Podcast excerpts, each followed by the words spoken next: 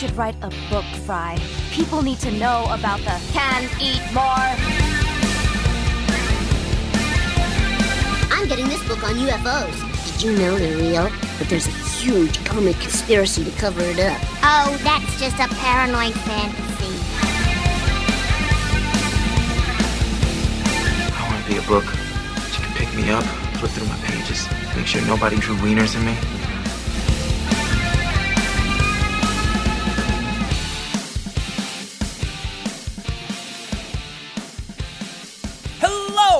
Welcome to the Not Your Grandmother's Book Club podcast, where we read them so you don't have to. Because, let's be honest, it's just what we deserve.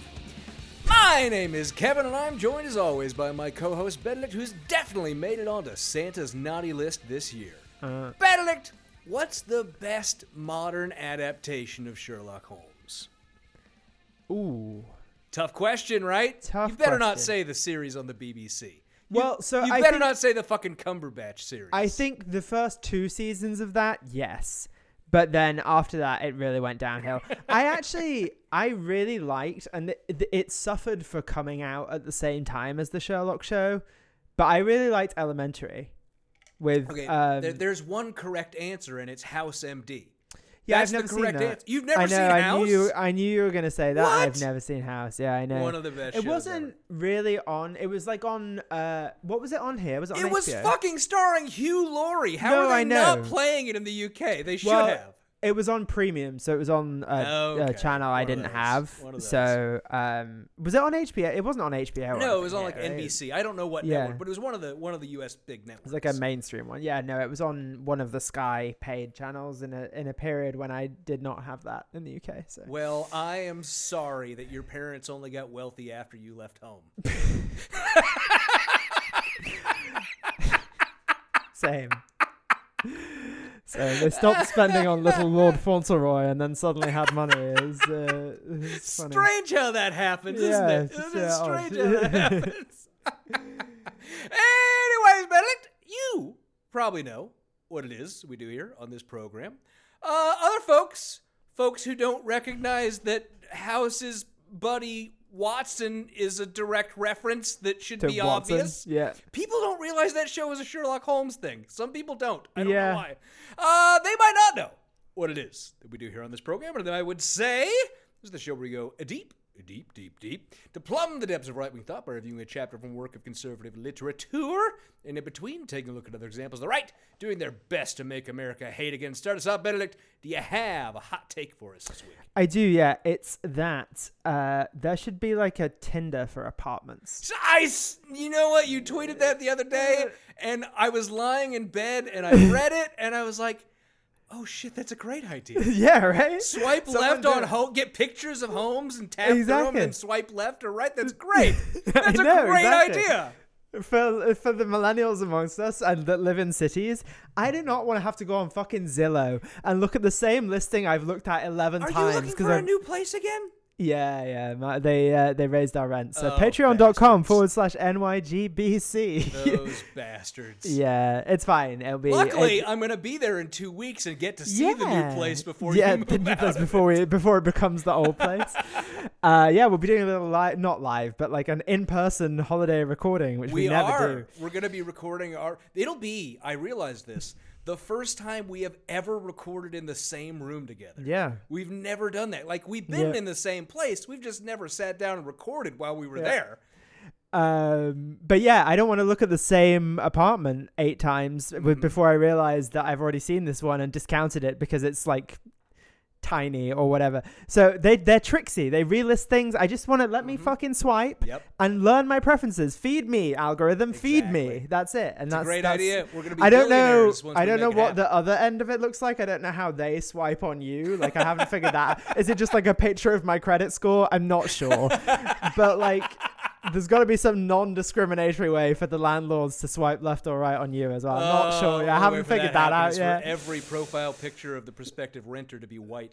Yeah, that's true. Yeah, it would have to be. It would have to be non-picture based. I think Yes. for the renters. Yes. Uh, yeah. But anyway, what's your?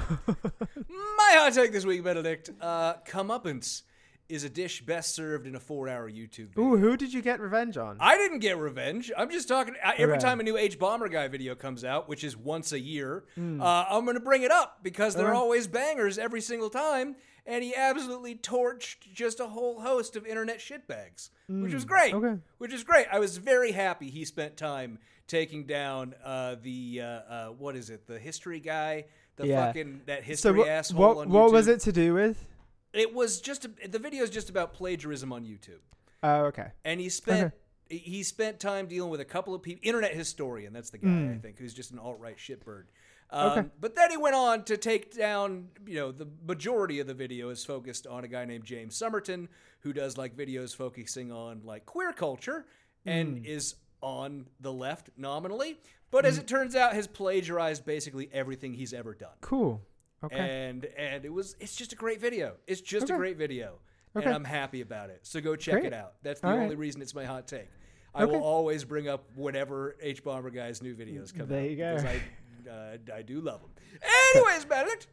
On housekeeping this week, remember to rate interview us on the iTunes. I look. I know it's not a book episode, but I have a good joke. Can you ask me what my my uh, my my bookshelf is? What's on your bookshelf this week? so there's this really good video by a guy called H Bomber Guy yeah. about plagiarism. You can That's be smart sometimes. That's a good Thank joke. you. It's a good joke. Thank you. Uh, rate review us on the iTunes. Follow us on the social medias at NYGBC Pod on Twitter and at NYGBC Ben. Uh, no updates this week. Uh, you know, it's December, uh, and we are we are both planning around travel for the holidays, and I'll be going to New York to see Benedict and all this stuff. Uh, so the December episodes are probably going to be. I don't want to use the phrase low effort, but Hmm. Benedict, I will say uh, I'm probably not High going to do- efficiency. I'm probably not going to do another Lunatic Fringe episode until the new year uh, because that stuff takes a lot of time for me to put Does. together. Hard. and uh, you know, uh, I would like to have a little bit of uh, spare time uh, around the holidays here. Now, how as dare we you. all do. But we are, of course, going to keep putting out episodes. We never stop doing that. we are still gonna read Josh fucking Hawley because we love to punish ourselves. yes, we do. And we got to get that fucking thing done so we can move on to Ted Cruz's book.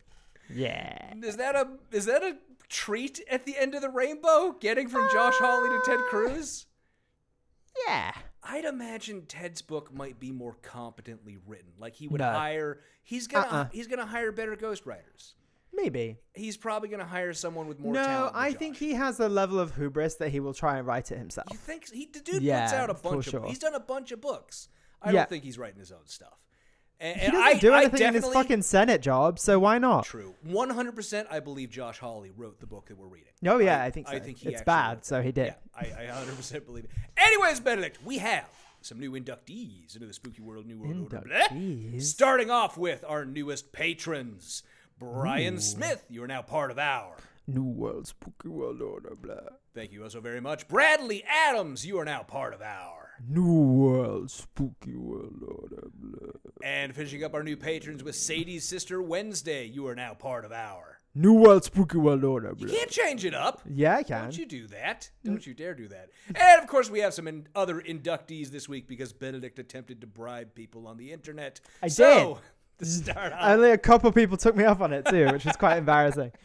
Becky Scott Fairley, you are now part of our. New World Spooky World Order. I'm gonna get the. I'm, I swear to God, I'm gonna put the sound effect back in. are a I'm gonna get liar. it. Okay, the problem is I didn't have it saved anywhere other than the Uh. little laptop, so I have to actually go pull the video and get that clip out of it again and do the whole thing, and it's a pain in the ass. I'll get it done.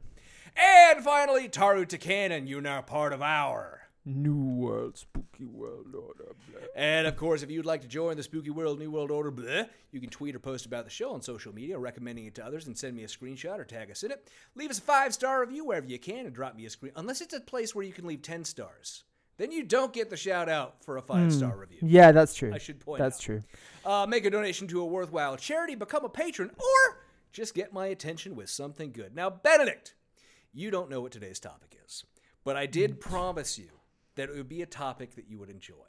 Do you have an inkling of what we might be talking about? No, of course not. I have many interests. I feel like you should, Benedict.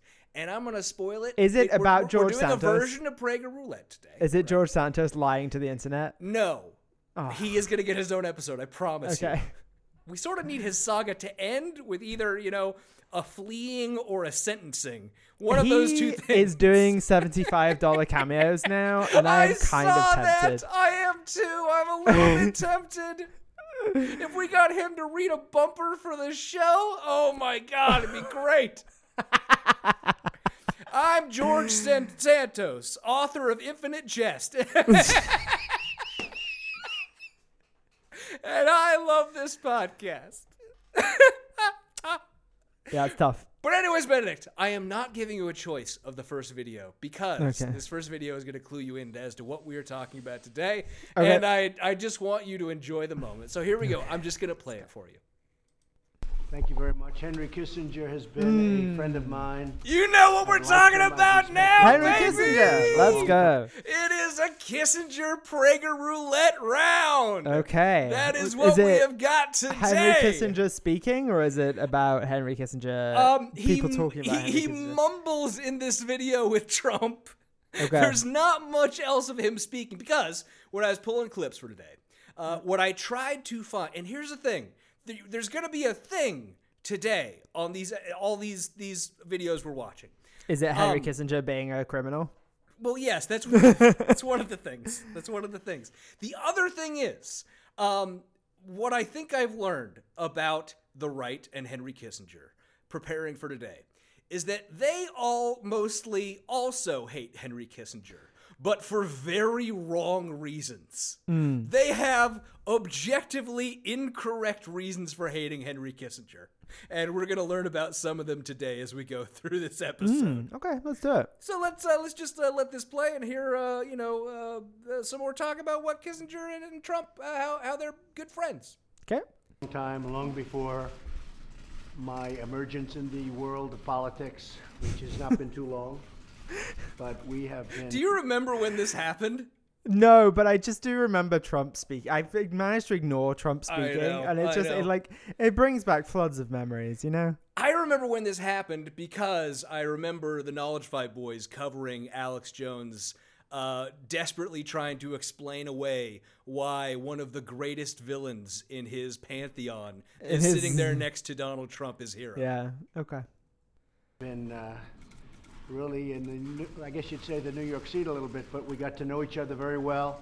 A Donald Trump and Henry Kissinger in the New York scene together, going out to uh, uh, what's the name of the club where everyone did coke? Uh, you know, you know the Epstein's one. Island. No. okay.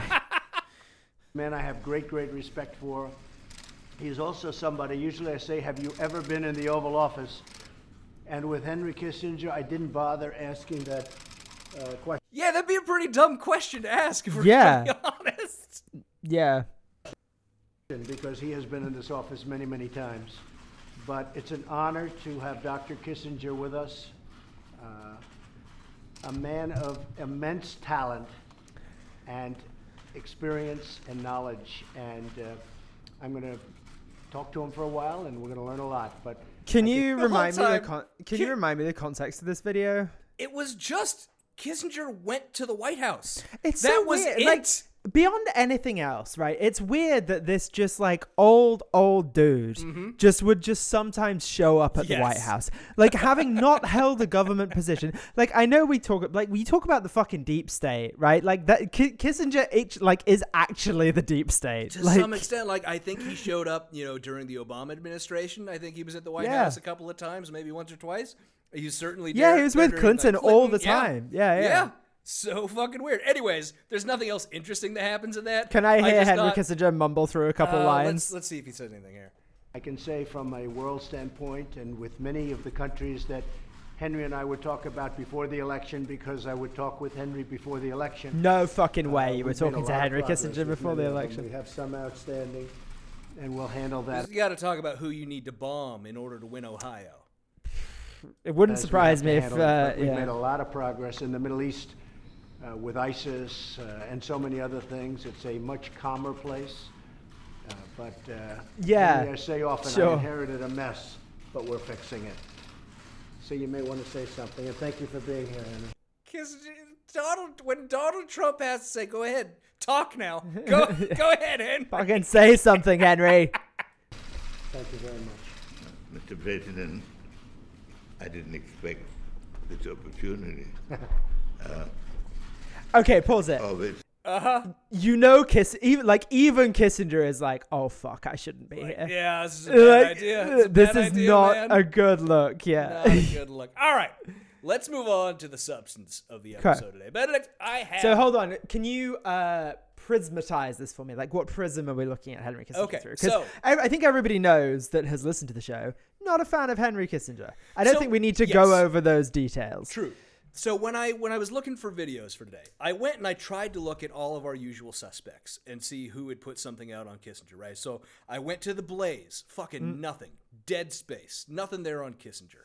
Uh, although they have a lot of their stuff behind their paywall, so maybe there's some stuff back there. I just looked at their Yeah. YouTube channel. I'm not going to pay them any money, so maybe there's some stuff back there. Uh, I went to Mark Levin. I couldn't find anything on him, and he was off. He had someone subbing uh, on his radio show on, uh, I think it was Thursday or Friday, whenever uh, Kissinger died. So he wasn't in. There was nothing from him. I looked around. I went to the John Birch Society. They had nothing on Kissinger. I expected that they would because he's one of their evil globalists. But I did, for example, go to the publication owned by the John Birch Society, the New American, and found that they had a video about Kissinger that we're going to be taking a look at Great. mainly because of the batshit insane ad that I found in the middle of that video. It's great. Has nothing Love to do with. Kissinger, but I am determined we are going to play it now because it's amazing. It's Okay, absolutely insane. But Benedict, there are other folks in here, and some of this. So I, I always have to do a PragerU video when we Mm. do a Prager roulette. It's sort of like a thing, right? It keeps me grounded. It's the anchor. Prager didn't have any videos on Kissinger. So maybe I went uh, tangential, right? Maybe we get some talk about Vietnam. Maybe we get some Hmm, okay. talk about Nixon. We got some Love stuff like that. that in there. Cool. Uh, and an illegal bombing of Cambodia and Laos, for example, perhaps. uh-huh. yeah. So, Benedict, we have six videos for you to choose from. Give me a number, one through six. Let's do number three. Number three, starting off strong. This is Bannon's War Room. Steve Bannon Oh, Okay. on Rumble, where I had to go to get this video. Okay. um, with uh, Bradley Thayer, who joined him to discuss Henry Kissinger's passing. I uh, isn't Steve Bannon in fucking jail? Like, what happened Should to like? be. Yeah. Should fucking be. Didn't he get a pardon? I think he I got think a pardon. maybe, yeah, I think that might be why he's not in jail. Uh, but so part of the things I, I found interesting about this is I mentioned that the right, a lot of the people at least that we're looking at today, also hate Kissinger. But for the Is it for wrong some. New World Order bullshit? Is that why? Generally, yeah. Generally, And- yeah. and this That's video- always why. This video will start to give you a flavor of some of those reasons. Okay. No, it won't. Here's the disturbing truth. Okay. Millions of Americans who are legally allowed to carry a gun don't because Oh. they don't have a comfortable holster. This is an That all ad. This is an ad. That's an Yep. ad. An ad for gun holsters. Henry on before. Kissinger is not one of them. He has the best holster that you Oh, can possibly absolutely. find. Absolutely. want to bring in Brad there. You wrote a pretty smart obituary. When the Chinese Communist Party makes a big deal and comes out with an official statement and calls him an old and valued friend, what does that term mean for people in the audience out there, in our inter- particularly in our vast international audience? We have a lot of folks in Australia. the vast international audience of Steve Bannon. Also, he just he said Australia. Like there's an L in there somewhere that he's just fucking glossed over. He hasn't had his third whiskey of the day, so he can't get that out of Um. yet. So okay.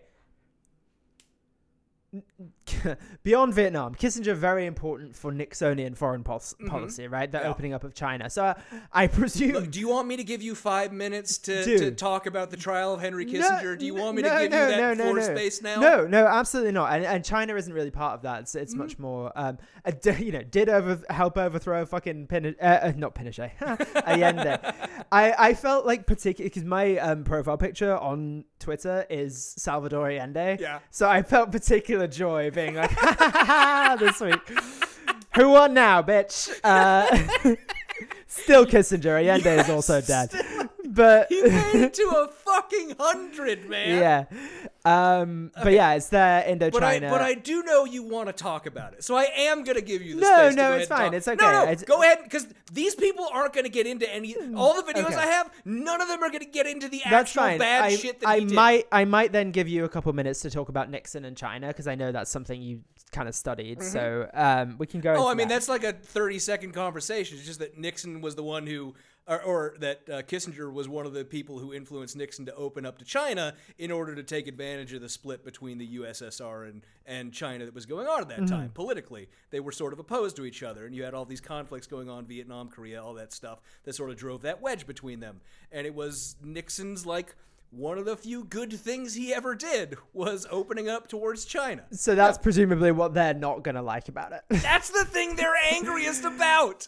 That is Yeah. that is the number one thing that most of these videos we're watching today, they are angry about the fact that Kissinger was involved with the opening up to China. That's that's the big one. That's the globalism, baby. That's Hmm. it. Also that he was on the CFR is what the the John Birch people are pissed off about a lot too. Yeah. Um, okay, so uh, look, bad shit that Kissinger did. We can go over this very quickly. Um, the, you know, Anthony Bourdain has excellent, excellent quotes Yep. about it. There, before Christopher Hitchens went insane, he wrote a book about called "The Trial of Cat Henry Kissinger," That which is very came out in 2001. Did dude september that? 11th 2001 i'm he was like that is the day that that was like the his last good output Last, yeah, last good day, man. Last good day. um but yeah anyway so i mean it goes over uh, essentially war crimes in vietnam and cambodia and laos um especially cambodia and laos where indiscriminate bombing happened across the border Did you ever see the documentary? It was uh, no Alex, i've heard it's good though It's an Alex Gibney joint. He makes yeah good shit. He's I, good I heard it's good um I think it's pretty lift, just lifted from the book, pretty much. Yeah. Um, like with cooperation, it's not plagiarized. Like that's it's just it, you know. Um, No, so it was that, a licensing deal. Yeah. I- Indonesia's uh, invasion of East Timor, encouraged by Kissinger and Nixon, the fucking coup in Chile, um, and murder of Allende and thousands of leftists, hundreds, thousands, however you want to count it, um, and then what's the last one? Uh, the uh, Cyprus. The, uh, no, no, Cambodia. Well, that's all part of the Vietnam stuff, but the the coup in um, Yeah, by the junta in Greece, yeah, Greece and Cyprus, also encouraged by Kissinger. Basically, you think of American interference in for like foreign elections, foreign policy. That's Kissinger. Like, Yeah. and through violent means. Like, you think of the CIA, you also think of fucking Kissinger because that's who he is as a person. And so that's what I want to highlight for all these videos that we're going to be watching today is that these people, they are angry that Kissinger was involved. didn't do more. No, no, no, no, no. it, it, well, in some respects. So they are mad that Kissinger was involved in the wrong foreign intervention. Oh, cool. So what they want, for example, we'll get to it when we get to it, but the John Birch Society video, the New American video, one of the and it's it, that's like a 45 minute long video, so we're not going to watch the whole thing. But one of the things that they are mad about in there is that he helped to bring about the Paris peace talks that ended the Vietnam War. They wanted that war to continue. Well, uh, he he did, but only after. Only after all the other bad Oh shit. well, no, only after having made them abandon peace talks that essentially led to the same peace and did four more years of brutal bombing, undermining the previous administration and saying when Nixon wins we'll get you a better peace, and then didn't fucking do that and did the same peace. So people literally, I mean, not that uh, all of the Vietnam wasn't war wasn't people dying for no fucking reason, but those four years in particular were people dying for literally no reason. Like But- it was an undermined piece by Kissinger. Yeah. But the bigger point, the I told myself I wasn't going to get I know. up, and here I, fucking know. am. I knew the Kissinger episode would do this Yeah. to you. The bigger point is that they wanted the war to continue until North Vietnam was bombed into ash. Not gonna That's fucking happen. wanted. That's what they wanted, right? So let's just uh, continue this video here before you blow a blood, a blood vessel. And in the littoral nations around the South China Sea when when the CCP refers to someone as an old and valued friend. Uh, what does that mean, sir? What kind of clue could this be as to how China felt about fucking kissing? I think Kissinger? it means what it sounds like. D- is is it what literal? Like, yeah, Yeah. fucker. Well, Steve, it means that um, he was valuable to the Chinese Communist Party. He was a useful idiot, to use Hmm. uh, Lenin's term. Uh, regarding an Lenin's individual term? who is going to. Uh, John. Not Vladimir Ilyich. Imagine there's no idiots. to uh, serve the interests of the Chinese Communist Party, uh, which is why um, their mourning has lost. So, uh, from I don't think the Chinese are really mourning Kissinger all that much. No, I, think, the they Chinese are going. That guy was still alive. I think they probably tweeted and then went about their days. Is probably what happened there. no, there's no like five days of mourning for Henry Kissinger. from our perspective, of course, uh, Kissinger's death, to the extent any death can have a silver lining, is is positive, and it's positive in the following respect. He Pause it. touted himself.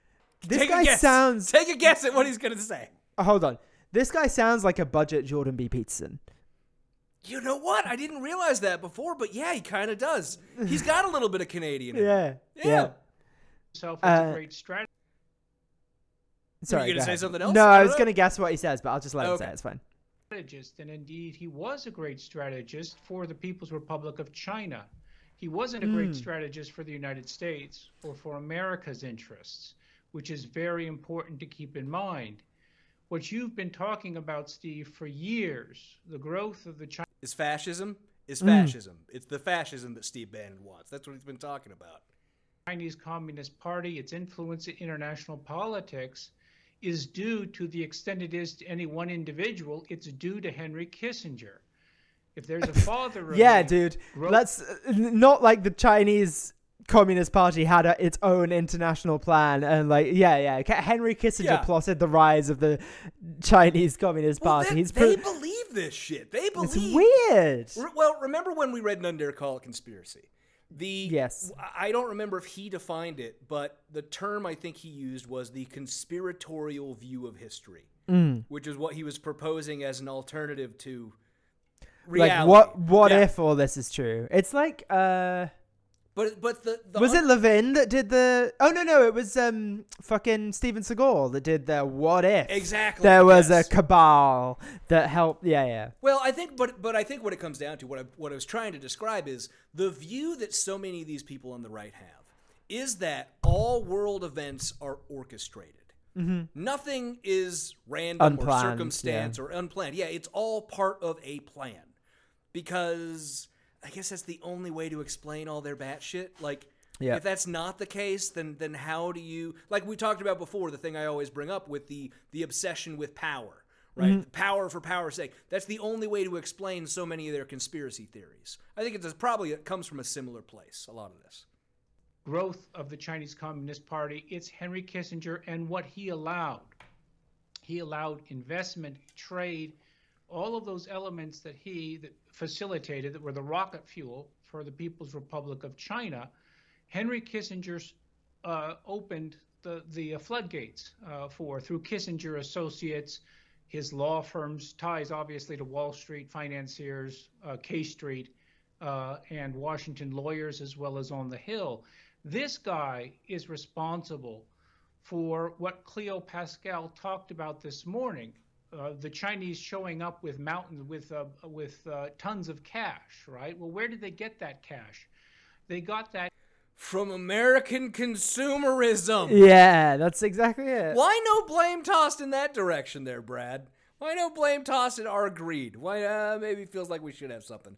Anyways, that video is boring. I don't think we need any more Okay, number two. Number two. All right. Uh, hmm, someone we don't talk about a lot on the show, but I was really digging deep looking for somebody talking about Henry Kissinger. Timcast IRL. Ah, no, skip veto. Tim Pool. No, veto. I'm sorry. You're going to Mm. get at least a little bit at the beginning of it. Fine. Here we go. Uh, video is titled Henry Kissinger Dead, in all caps, at 100. Timcast crew reacts to shocking news. Criminals. Shots were just fired. Police just came Oh. out and told us, and we're headed there right now. And it starts with an ad for a, no, a new, um, uh, is that Laura Loomer? I think it's Laura Loomer documentary called Infringed. Okay. They become terrified of their own government. Ladies and gentlemen, huge news right now, 8:45 p.m. breaking. Henry Kissinger. Yeah, a hundred. That is the correct reaction. Players under two presidents dies at 100. If we were on the members only show, I'd have a lot more to say. Yeah. But uh, we'll save it for the members only show. I I'll. I'll, I'll, fucking coward, Tim. Yeah. Fucking I'm a am a coward. coward too. It's fine, Tim. It's cool. I I have a special, special statement for everybody um, when we start the members only show. But for now, we'll keep it professional. So, uh, Jack, you were saying? No, I was gonna say. Oh, all the professionalism that goes over on over on the Tim Pool program. I, I want to know what's on the members only show now. More explicit racism. okay, yeah, maybe. There was an interview that he gave recently. Benedict, do you know who that's the voice of? No. Jack Posobiec. Oh, good. Okay. Yeah, Pizzagate boy himself. Classic. Professionalism on Timcast. um, you know, kind of on the heels of one of these summits where he was kind of, you could tell that he was, it was sort of like on the way out um, in the interview itself. And You could have said that for like 20 said- years. yeah, the he has been on his way out Okay, for a long 100. fucking You- time. You could have said it for yeah. the last 50, please. Yeah.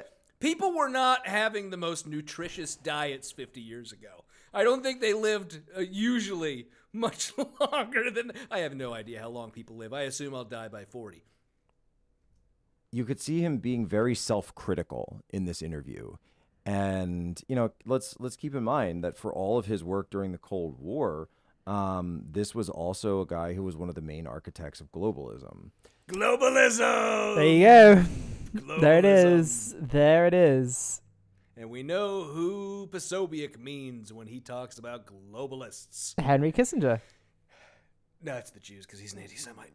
and the current system of that globalism and you know he came out and basically said you know may- maybe we got it wrong Oh, yeah. If anyone hasn't seen it, go check out the Southern Poverty Law Center page on Posobiec that he blew up about a couple years ago when they put it up, which detailed his extensive links with white supremacists and neo Nazis. It's great. It's good stuff. and maybe we shouldn't have pushed for all of this open border stuff maybe we shouldn't have pushed for this migration not have, stuff yeah. maybe we should have realized You remember when Kissinger was pushing for open borders? You remember how that's been a big part of the Kissinger legacy. Yeah.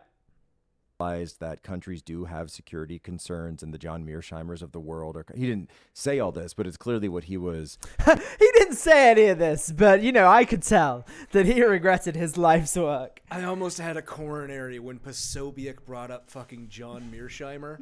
Because Mearsheimer was the bane of my existence in undergrad when I was studying political science. Yeah. Because offensive realism is just fucking dumb. It's just dumb. And that's Mearsheimer's whole thing. It's I don't just dumb.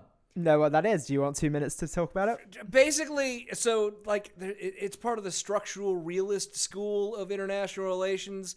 And it's like the basics of it uh, it, it, it a it disregards like democratic peace theory and things like that which is a theory that basically holds that war between democracies is much less likely than war between non-democracies uh, but the bigger part of it is arguing that states will always uh, try to increase their relative power rather Hmm. than their absolute power and this this will just lead to a buildup of arms and eventual war right that's Mm. that's the entire thing only problem was it- is that there's no real world examples of that outside of the like whoever the two hegemons are at the moment Yeah, I mean, what's it the real difference? It might apply to the united states but it doesn't apply to anywhere else and what's the real difference between real relative power and so absolute relative power? power. power compared to other nations absolute so and the other thing that that But but unless there, unless there's one nation, there is only absolute power. Like you, you know what well I mean? but like the, the other thing that your your relative power is the same as your absolute power. The other thing that offensive realism and most realism disregards is that nations have other priorities other than power,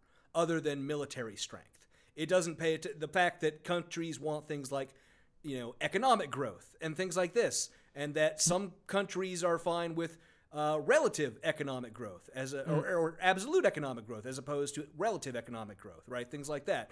All that not taken into account by realism. It doesn't matter. None of it matters. I don't know why I'm explaining it right now. Because I asked you to. But I hate John Mearsheimer, so fuck. Okay.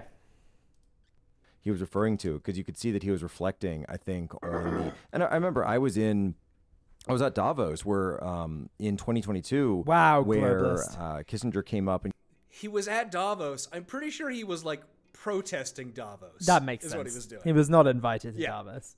Gave this huge speech blaming the blaming NATO for the um, NATO expansion on the war in Ukraine, and it was suddenly like, wait, Kissinger of all people is coming out saying these things, and it's almost like, you know, I think what's going on here is Posobiec can't read the room, and his contrarian like uh, uh, reflex is because the left hates Kissinger. He has to support him.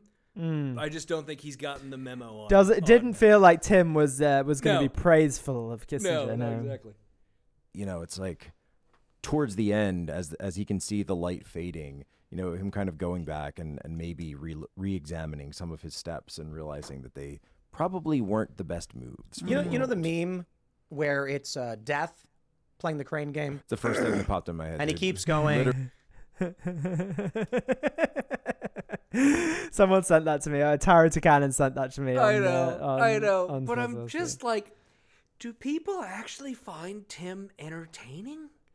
ah, people listen to us like uh, you know. Okay, sure, fine. But sometimes I talk about uh, how Josh Hawley is obsessed with porn, and that's kind of fun. Yeah, that is fun. There's reasons. Literally the first thing that popped in my You know, head. he's like You know, you know when you're describing a Is that because meme on the air. Exactly. Hey, we've done That's it too. I'll be yeah, fair. I'll be yeah. fair. But we've done look, it. I'm I'm charismatic and have a nice voice, so and more hair than Tim. that's true. And I don't even try to pretend I don't. I could wear a hat. I look great in hats, but I don't wear hats indoors. It's not cold. My head's warm. Why would I wear a hat indoors? That's ridiculous. I think his hat might have been surgically grafted onto his head. Could be the case. You're even in even in this thing. Well, Yeah. now someone can finally make it of him just going Kissinger, got him. That's it. So what do you Okay, think done. Norm's gonna say? Next, I figured you'd tap out right around. Kissinger got him. Let's go. Got him! Benedict, we are down to four videos. I also have a bonus video in case we just end up with more time at the end. I don't think we Uh, will. We're 40 minutes we'll in see, already. We'll see. We'll Uh, see. But uh, what do you have? Three. Number three. All right, Benedict, this brings us to a PragerU video. Great. Which is currently blocked by the giant donate now button that won't go away on the middle of the screen. Uh, this one. This Pretty is- uh, rude of them to have a fundraiser about Kissinger's death. That's rude. This one is titled Understanding Nixon by Hugh Hewitt. Who oh, okay. We probably need to talk about at some point. Uh, Yeah. Mainly because he's one of my dad's favorite radio. Very hosts. influential.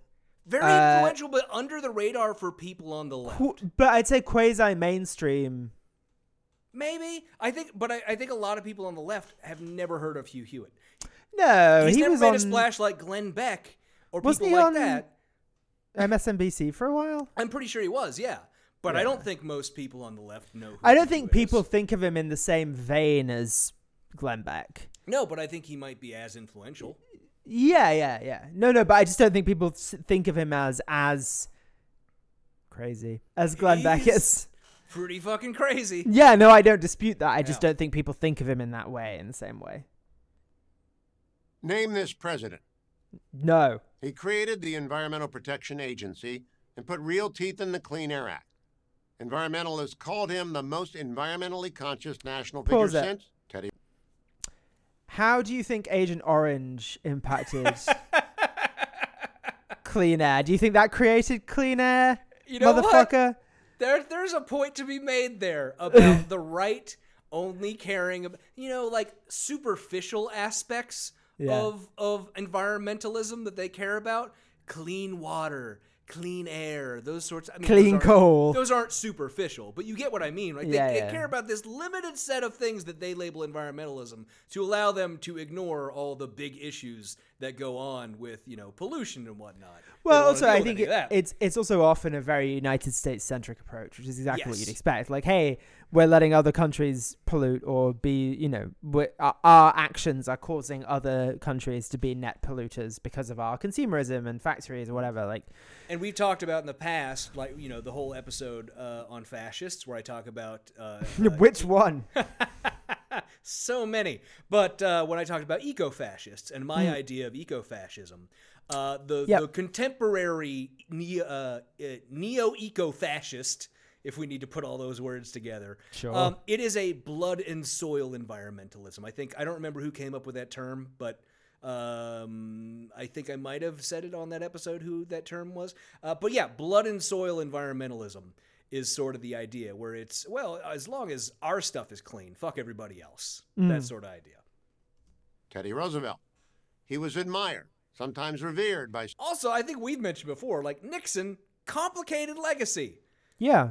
bad legacy, but even bad people sometimes manage to do, to do a couple no, he of did. good s- things. He did some decent things. I mean, he's he's a a bad president, but Mhm. well, he's a bad man. Ba- but Nix- Nixon is bad man. Yeah. Nixon, Nixon is bad man. But like also like and not to the same degree, but like LBJ did some great things. Also bad. Also bad. oh, but I just realized this, but the featured video they're trying to promote to me next to the video I'm watching on PragerU's website is "What's Wrong with Marijuana" by Dr. Drew Pinsky. Okay. That one we're probably gonna have to watch at some point. Drew Pinsky sounds like a synonym for ED. It's Dr. Drew. That's Dr. Drew. I understand, but I'm just telling you that when you roll it into one, Drew Pinsky sounds like an uh, Go ahead and erectile dysfunction. Uh-huh. by civil rights leaders, including Martin Luther King and Jackie Robinson. He desegregated Southern Sorry, schools. hold, and- uh, hold on. When? Um, um, in the in the time when Nixon was president. Sorry, but, but what did he say about? Uh, do I need to back up 15 seconds? Yeah, Fine, I'll could just you? back up. Clean Air Act. Environmentalists called him the most environmentally conscious national figure since Teddy Roosevelt. He Hmm. was admired, sometimes revered by civil rights leaders, including Martin Luther King and Jackie Robinson. Okay, so that's what the that's what the thing was. I misheard it. I thought he was saying that he created a MLK Day or something. No, no, no. That was like in the 90s. You're Um, right. You're right because we know that because John uh, McCain voted against it. Yeah, he was revered by civil rights li- i- i- icon Martin Luther King Martin Luther King Jr., Robinson. who notably died the year before Richard Nixon became president. Sorry, was So- murdered the year before Richard Yeah. Nixon became president. Yeah. So you know, just keeping that in mind. Any Keep it in reverence, mind. any reverence that MLK might have had for Nixon was not when he was president, and I also don't believe it's true. He desegregated Southern schools and vigorously enforced civil rights. Laws. Okay, okay. Did he? Did he? Also, Did do you better think than- that's good? Okay. Oh, here. here- okay. No, Separate- you know what? I just realized something. We may be overlooking is that Nixon was vice president to, to Dwight Eisenhower.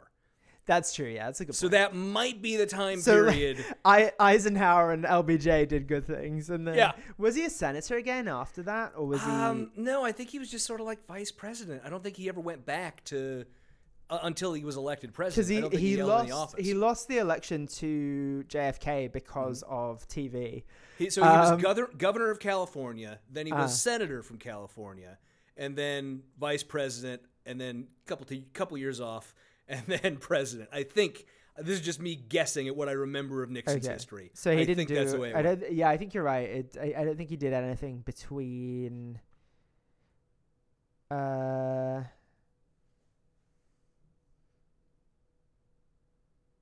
No, he lost the California governor's election in '62. Oh, so and he then- ran for governor again after he lost the presidency? Yeah, and then lost. and then his Wikipedia has a section called Wilderness Years, which is never something you want. Nixon just wandered off into the forest. Uh, great stuff. Did campaign for Goldwater, so that's fun. There we go. Good stuff. Rights laws, often against his own political interests. His grasp of foreign affairs was Wait, wait, wait, wait, wait, wait, wait, wait, wait, wait, wait, wait, wait, wait, wait, wait. Wait, wait. Are you what telling me- political interests? But you think black people being able to vote is against your political interests? But Hugh, some might say, aren't the Republicans the party of civil rights? I have been told by Yeah. the likes of Ben Shapiro.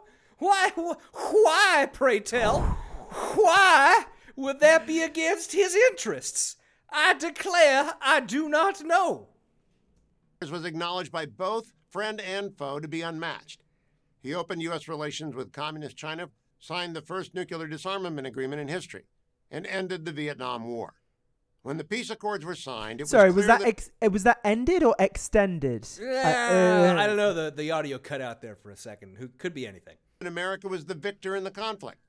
Did you guess our 37th president, Richard Nixon? If not, don't feel bad. Most people Pause it. only know mm-hmm. How would you not fucking guess that? That's so many time period specific things. Obviously, he's the person that you're referring to. I think it- you know I've said before that so much of the right's idea of intelligence is knowing fun facts. Yeah. and just listing off a bunch of fun facts about Nixon and assuming that you're you're smart if you know them. I think that's I think that tracks. That all tracks. We know one thing about him that he resigned from office following the Watergate scandal. Looking back, his offense, covering up for overzealous subordinates who were caught trying to steal campaign secrets from the Democrats, almost seems quaint. That's Does it? true. No, it does. It does seem quaint in comparison to lots of things that Reagan did, for example. Yeah, yeah, I can see that. I don't know. I still feel like Watergate was kind of serious. Oh no, it is. But I think things I uh, like. uh, Okay, I think we've said this. Quaint before. is not the word I would use. No, but. I, it kind of is. Like I think we've said this before, and it's a point made by others. But I think if Fox News existed in the guise that it does now, Oh, he wouldn't have resigned. No, absolutely not. He would have had full throated support, and it would have been, oh, come on.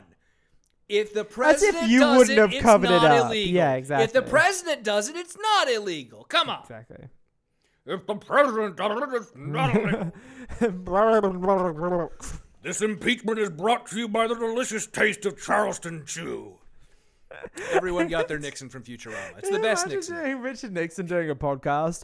Sometimes we all need to talk to a therapist. That's why better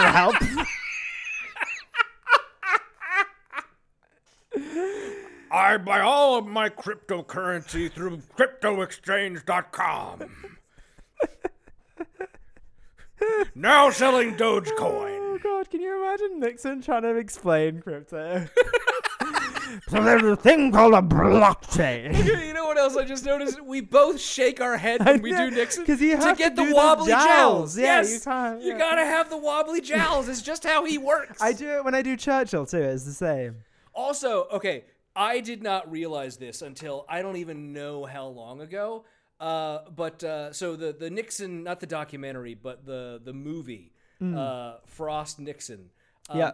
I did not realize until like I don't know a couple months ago that that was fucking Michael Sheen and Frost Nixon. oh really? Nixon. Yeah, no, I famously. didn't yeah. It's like his most famous thing. Yeah, and he's amazing in it. It's a great Yeah, movie. Yeah, he's good. Yeah. But at the time, it roiled the nation. Had he accepted responsibility, apologized early on, he almost certainly would have survived. Sadly, he never. Okay, but it's kind of a core piece of Nixon's being that he lied about it and covered it up. That was sort of the big deal. Hugh. That was the big deal. Yeah. If he had come clum- clean from the beginning, there wouldn't have been a cover up. That's how that works. never considered the idea. When he felt cornered, his first reaction was to counterattack, not apologize. Yeah, that's Nixon his was problem. first and always a fighter. Everything he ever achieved, he had to fight for. He was born on January 9th, 1913, in Yorba Linda, He had to fight his way out of that woman. his father built from a mail order kit. Yorba Linda is Mail order houses. How great is that? Amazing. It, sh- it really should be something we still have today. Now a bustling suburb of Los Angeles. Order your house from Sears. But then it was basically a lemon grove with a road running through it. He grew up with no advantages. If he wanted to escape, he read. He read. Um, I can think of at least one advantage that young Richard Milhous Nixon had. Mm. Um, and that's the color of his goddamn skin. I can think of that in 1913. Mm. read a lot. It's part of the Nixon legend that he attended a local college, Whittier. What isn't well known is that he was accepted to Harvard. I had a friend who went to Whittier out of high school, That's fun. and then I never heard from him again. He didn't attend only because his parents couldn't afford to send him there. After volunteering for service in the Navy in the South Pacific during World War II, he returned home. A small town law career, not politics, looked to be his future. Then fate took a hand. The local Republican Party was searching for a fresh face to oppose a popular Democrat congressman. Nixon passed the audition. Nobody expected him to win, but nobody expected him to campaign as hard and as effectively as he did. I mean, like, okay, it's it's what year would the I didn't read what year he said that the early 40s, early to mid 40s, something like that. Like, dude, politics were all up in the air back then. Like everything was so weird. You can't really go on and say stuff like, "Oh, nobody would." It's like California, Republicans not going to win California. Stuff was a lot weirder back then. It Mm. wasn't. Nothing was quite as calcified as it is now. Also, I did bother to just look up his uh, uh, his uh, military service during World War II, um, and uh, he uh, uh, he he was an office guy. He was in the office. Yeah, I mean that's fine. And so would it's I fine. be. No, it's yeah. World War. You know, some people had to be in the office in World War II. Probably should have been a lot less of the rich kids in the office. Uh, the you know was compared down on the front lines. But Mm. you know, it happens. It happens. Uh, Benedict, are we done with the Nixon video? I think so. I think Yep. we're done with the Nixon. Give me number one. Number uno. That brings us to the New American video. Okay. Which is Do we want to close on that one? no, no, we're not going to. Okay. Clo- there's a better one we're going to Okay, close on. okay, I'll tell okay, you which one we're going to close on, and you'll be very happy about it when we get to it. But uh, boy, boy, were they reaching for anything to talk about here. You'll see. bringing you the truth behind the news. Welcome to the New American. I mean, that just stout starts out conspiratorial. Yeah, The it sounds behind like the news. it- it sounds like the uh, you know, like the Scientology Super Bowl ad. It- That's what Yeah. it's the same energy. Vibes, major vibes. Well, hello, everyone. Oh, hello. It's. December 1st. I'm Steve Bonta, filling in for Paul Dragu, and we. Neither of those are real names. Come on, fuck off. You know that bit in Parks and Rec where it's like I'm I'm this radio host filling in for this guy who's currently on tour. And that's that again, same energy. Yes. have a very, very important special show for you today. The day before yesterday, we lost Henry Kissinger, who uh, my esteemed colleague uh, Bill Jasper once referred to as the eminence grise of the globalist establishment, or words to that effect. Hen- I really what the fuck you- does that mean? I don't fucking know, and I'm not sure he does either. I mean, eminence grise just means like gray eminence. So I don't know. The- Look, I googled it, and basically that was what it came up with. I don't know.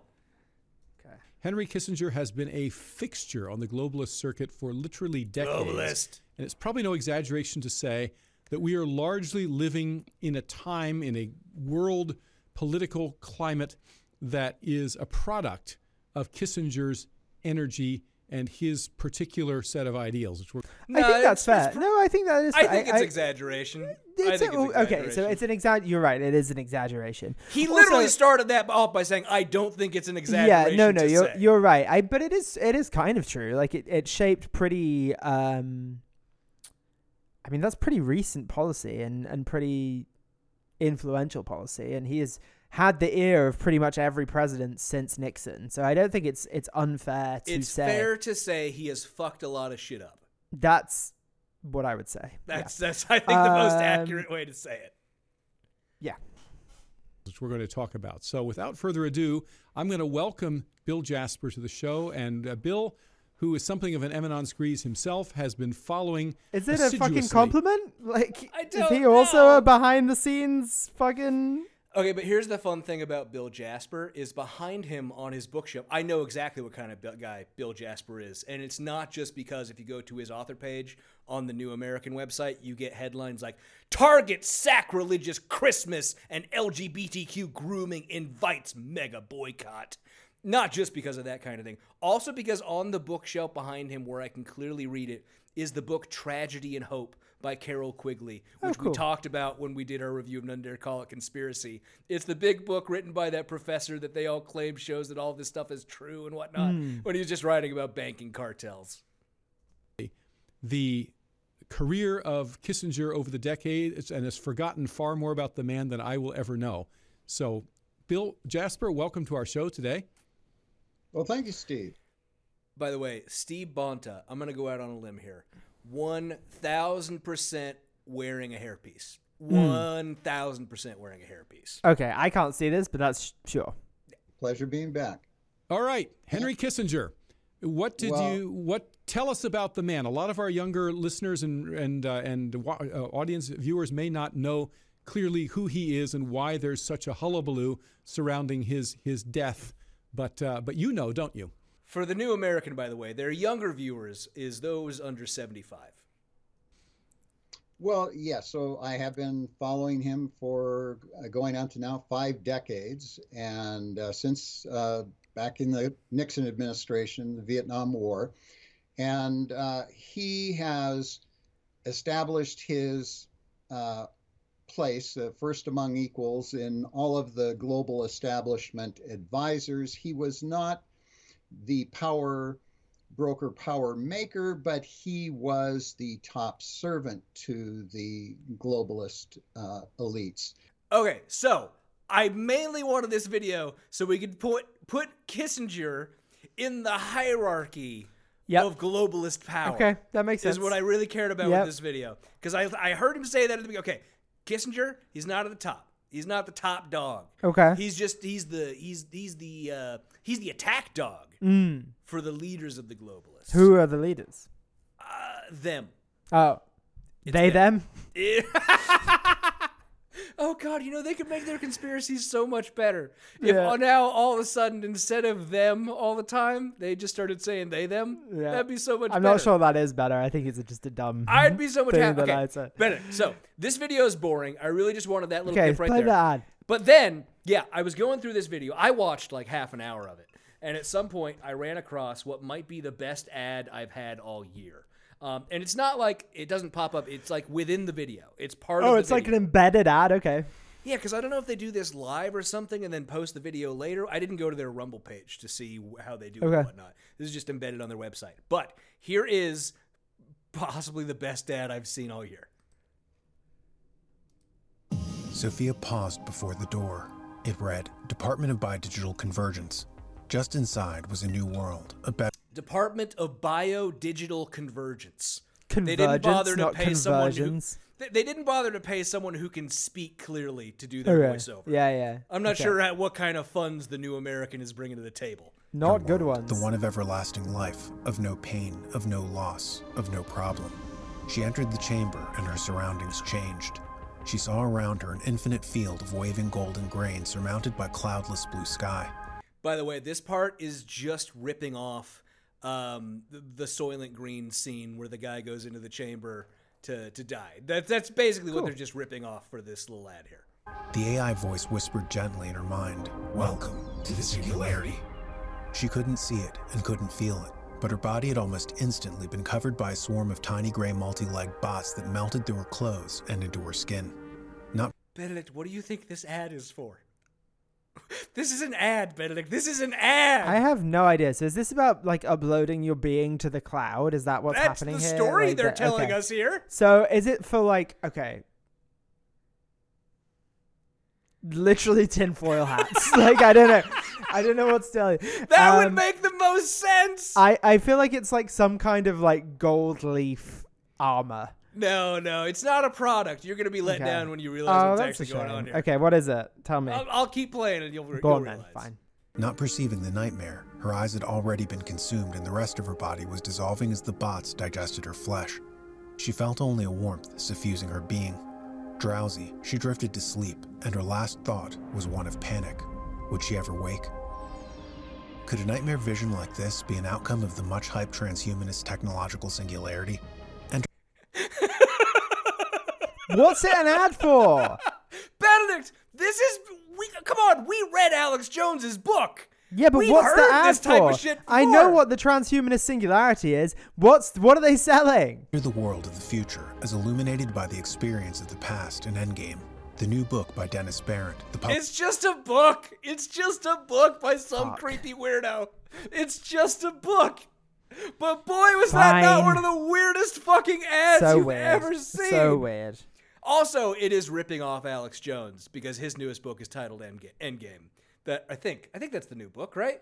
That's not the old book's title. No, it's not the old book's title. I'm looking at my bookshelf to see if I can spot it sitting there. Uh, but yeah, that that was pretty. the old book's weird, title was The Great Reset. That's right, The Great Reset, and I'm pretty sure his new book is titled Endgame. Benedict, two videos left Okay. Uh, Put them in the order that you think is best. that I think is best. Okay, um, I'm gonna go with. Yeah, let's do this. Okay, uh, second to last video. This is a PragerU video. It is delivered by Bruce Herschensohn. Her, Hershen, Her, whatever. Uh, and it is titled The Truth About the Vietnam War. Cool. It's back in late 1972. South Vietnam and the United States were winning the Vietnam War decisively by Mm, no. every conceivable measure. That mm, mm, mm, mm. nope. By by by like uh territory controlled? Yeah. No, not, uh, Nah, uh, mm, eh. I don't know, man. That's not just my view. That was the view of our enemy, the North Vietnamese government officials. Victory was apparent when President Nixon ordered the U.S. Air Force to bomb industrial and military targets in Hanoi, North Vietnam's capital.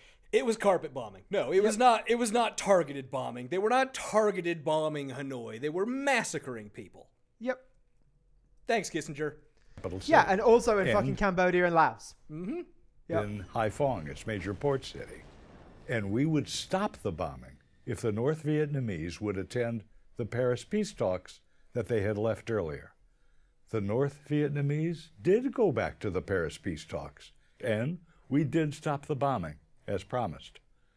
On January the 23rd of 1973, President Nixon gave a speech to the nation on primetime television, announcing that the Paris Peace Accords had been initialed by the United States, South Vietnam, North Vietnam, the Viet Cong, and the accords would be signed on the 27th. What the United States and South Vietnam received in those accords was victory. Okay. No.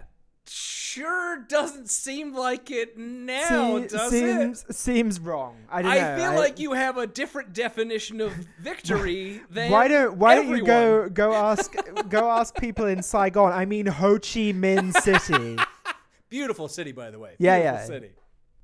At the White House, it was called VV Day, Victory in Vietnam Day. Were they fucking deluded? What are you talking about? I feel like there, like, there's always a desperation to like copy great things from the past, right? So Yeah, we had yeah, like that's VE Day for the victory in Europe, right? So maybe they just tried to copy that slogan. Yeah, You know, it's it, it's it really in in retrospect, it's very much a mission accomplished moment, isn't it? Yes. it's definitely that.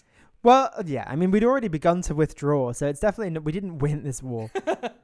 The U.S. backed up that victory with a simple pledge within the Paris Peace Accords, saying should the South require any military hardware to defend itself against any North Vietnam aggression, we would provide replacement aid to the South on a piece by piece, one to one replacement, meaning a bullet for a bullet, a helicopter for a helicopter. For all things lost, replacement. The advance of communist tyranny had been halted by those accords. Then it So fine, fine. yeah. Then what? That's the question, isn't Yeah. it? Then what happened? it all came apart. And it happened this way. In August of the following year, 1974, President Nixon resigned his office as a result of what became known as Watergate. Three months after It's oh god, there's so much.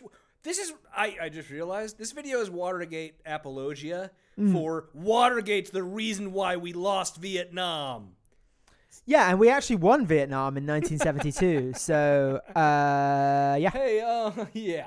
Someone After should tell the Vietnamese. Came the November congressional elections, and within them, the Democrats won a landslide victory for the new Oh Congress. man, so we only lost Vietnam because the Democrats won elections? Correct. Crazy.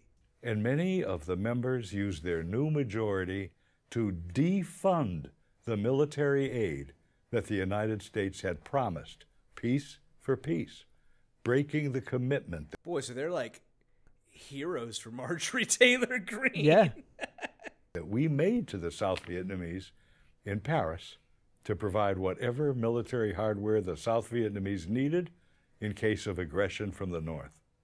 Put simply and accurately, a majority of Democrats of the 94th Congress did not keep the word of the United States. Cool, dude. That's all we need from that one. I just Yep. wanted to get through that bit of uh, explaining away what happened to Vietnam. Benedict, The um the the North Vietnamese guy who won the the Nobel Peace Prize with Kissinger refused to accept it when he uh, which yes good on him. Good on him. Benedict, this brings us to our final video and the treat I always save for at yeah. the end. Because this one, Benedict, it comes to us from Ben Shapiro himself. Right. Titled nothing other than Henry Kissinger Dead at 100. Well, folks, Henry Kissinger is dead at the age of 100. so Last fast. night, I always Henry forget. Kissinger died. You know what? It very much is like he, him talking regular speed sounds like you're listening on 1.5. It does, doesn't it? And like I talk fast, and I'm aware of that. But he like there's something gerbil like about the way like his mannerism, just like very twitchy, very fast. I don't know. Maybe it's Yeah. because he's small. He has like a, a high resting heartbeat. it's a- it's so a everything nervous has reaction, yeah. Yeah, you know, like a ma- like mice have hearts that beat like 250 times a minute or whatever. I feel like that's true of Ben Shapiro. Please well. don't go comparing Ben Shapiro to a to a rodent. Please don't well, do that that's on fine. the show. Okay, that's a fair that's a fair point. I said mouse to be fair. That's a rodent, isn't it? It is a rodent. It's not a rat. He was 100 years old.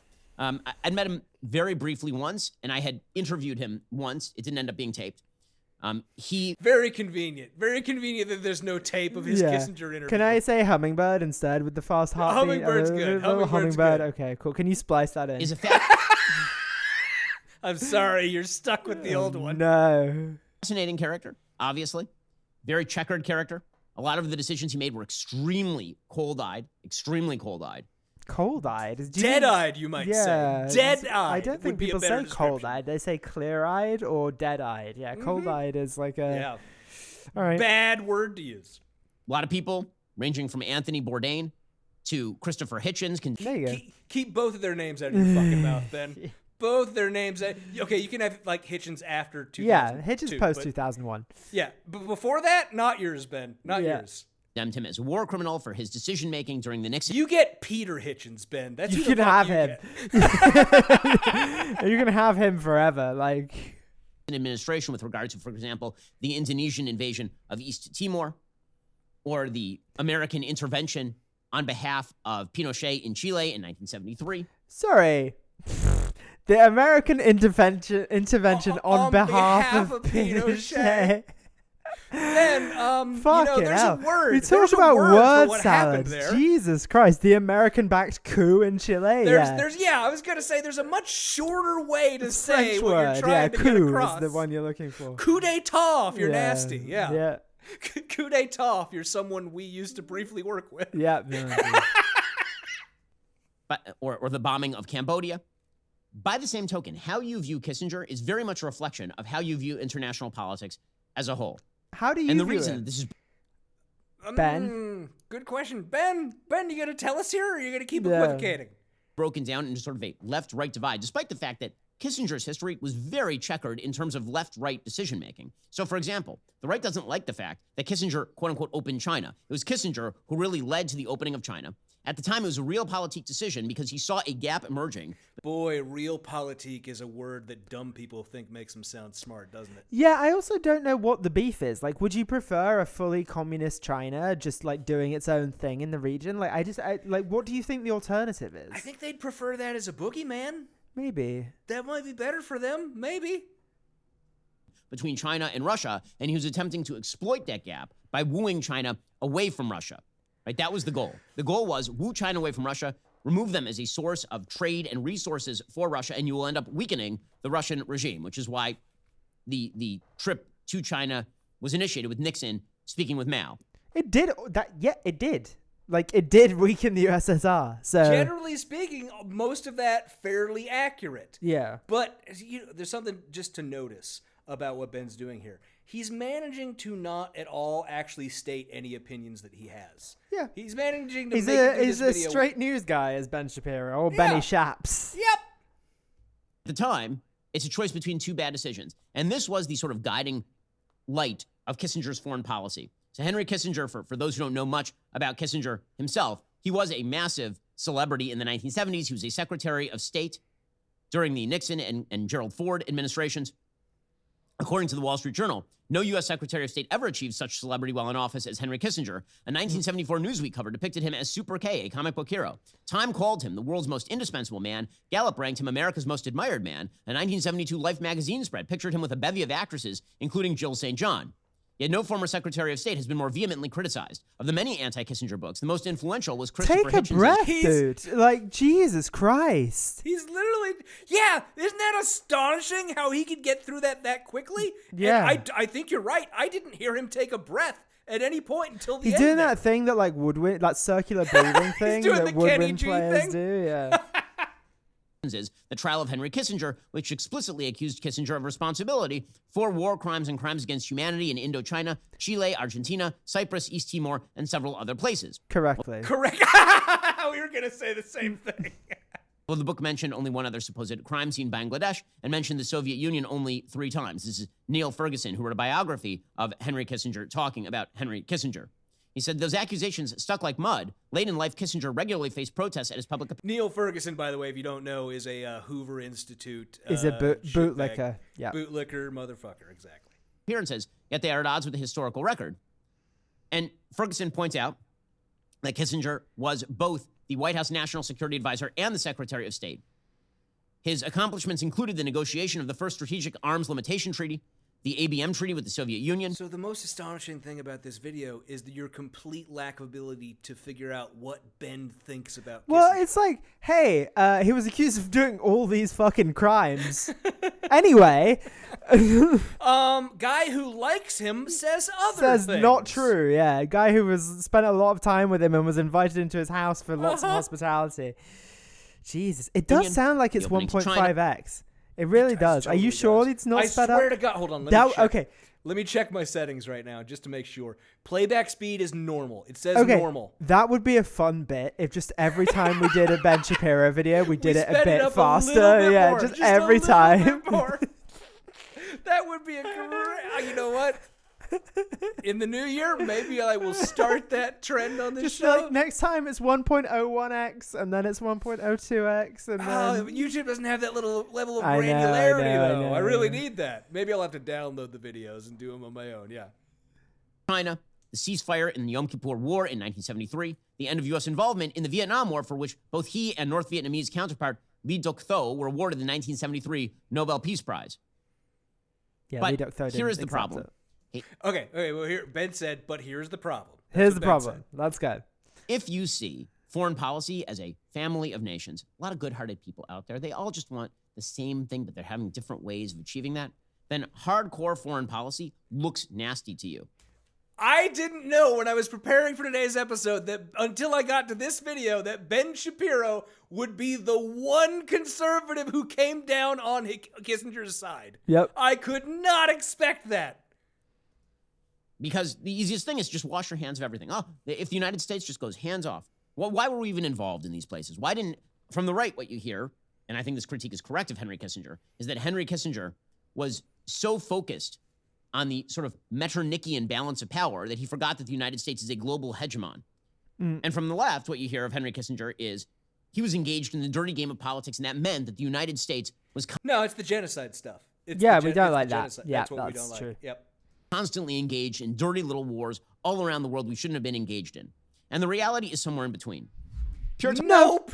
It's not. Nope. No, the it's not, reality Ben. is weirdly both. Like I, I hate so much with the, that old thing, that thing that we've all experienced, right? Of people who are like, well, look, I mean, uh, the left says this and the right says this. The truth must be somewhere in the middle, right? yeah, bullshit.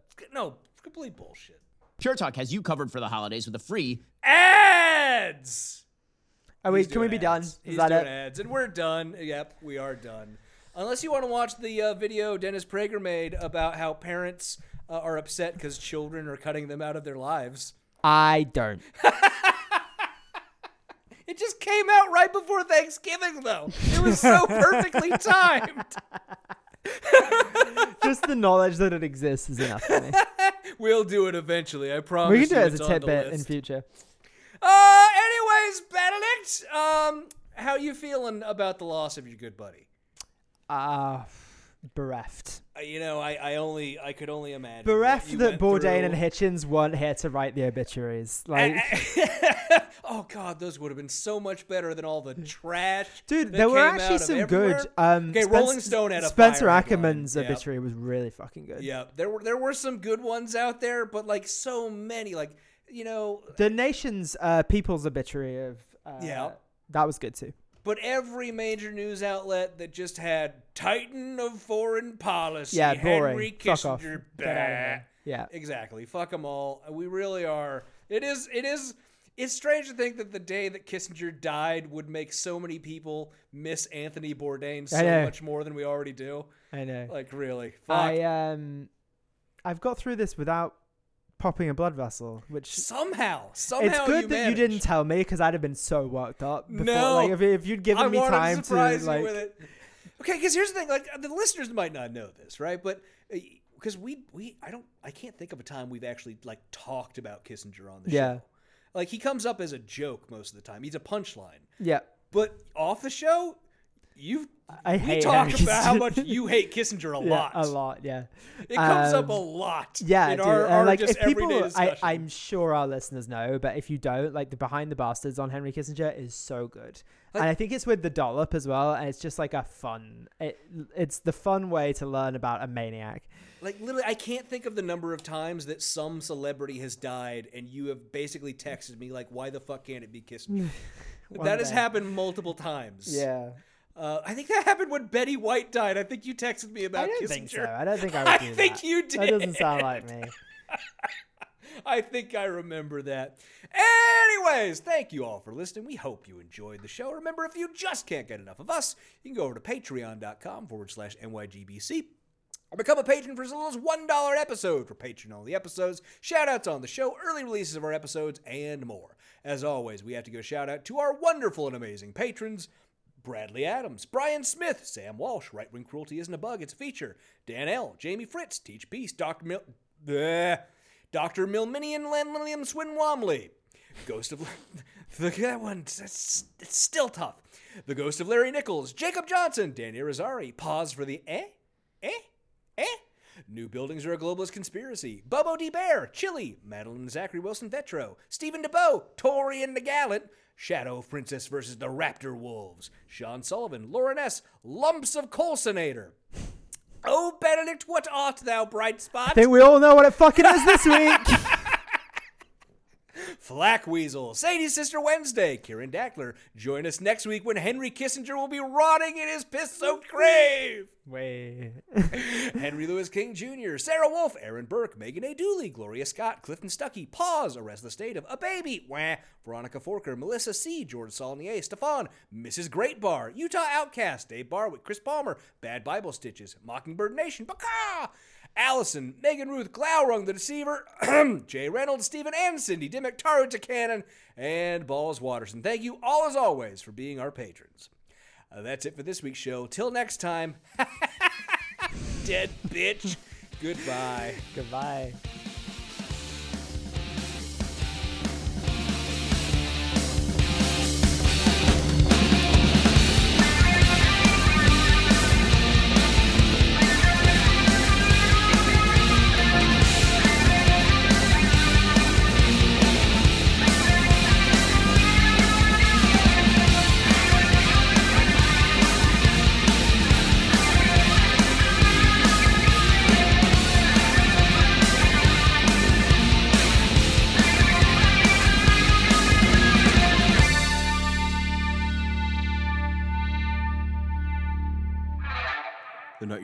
Club podcast is a production of Kevin and Benedict Productions. Copyright 2020, all rights reserved. Music for this podcast is by Silverman Sound Studios. Find out more at silvermansound.com.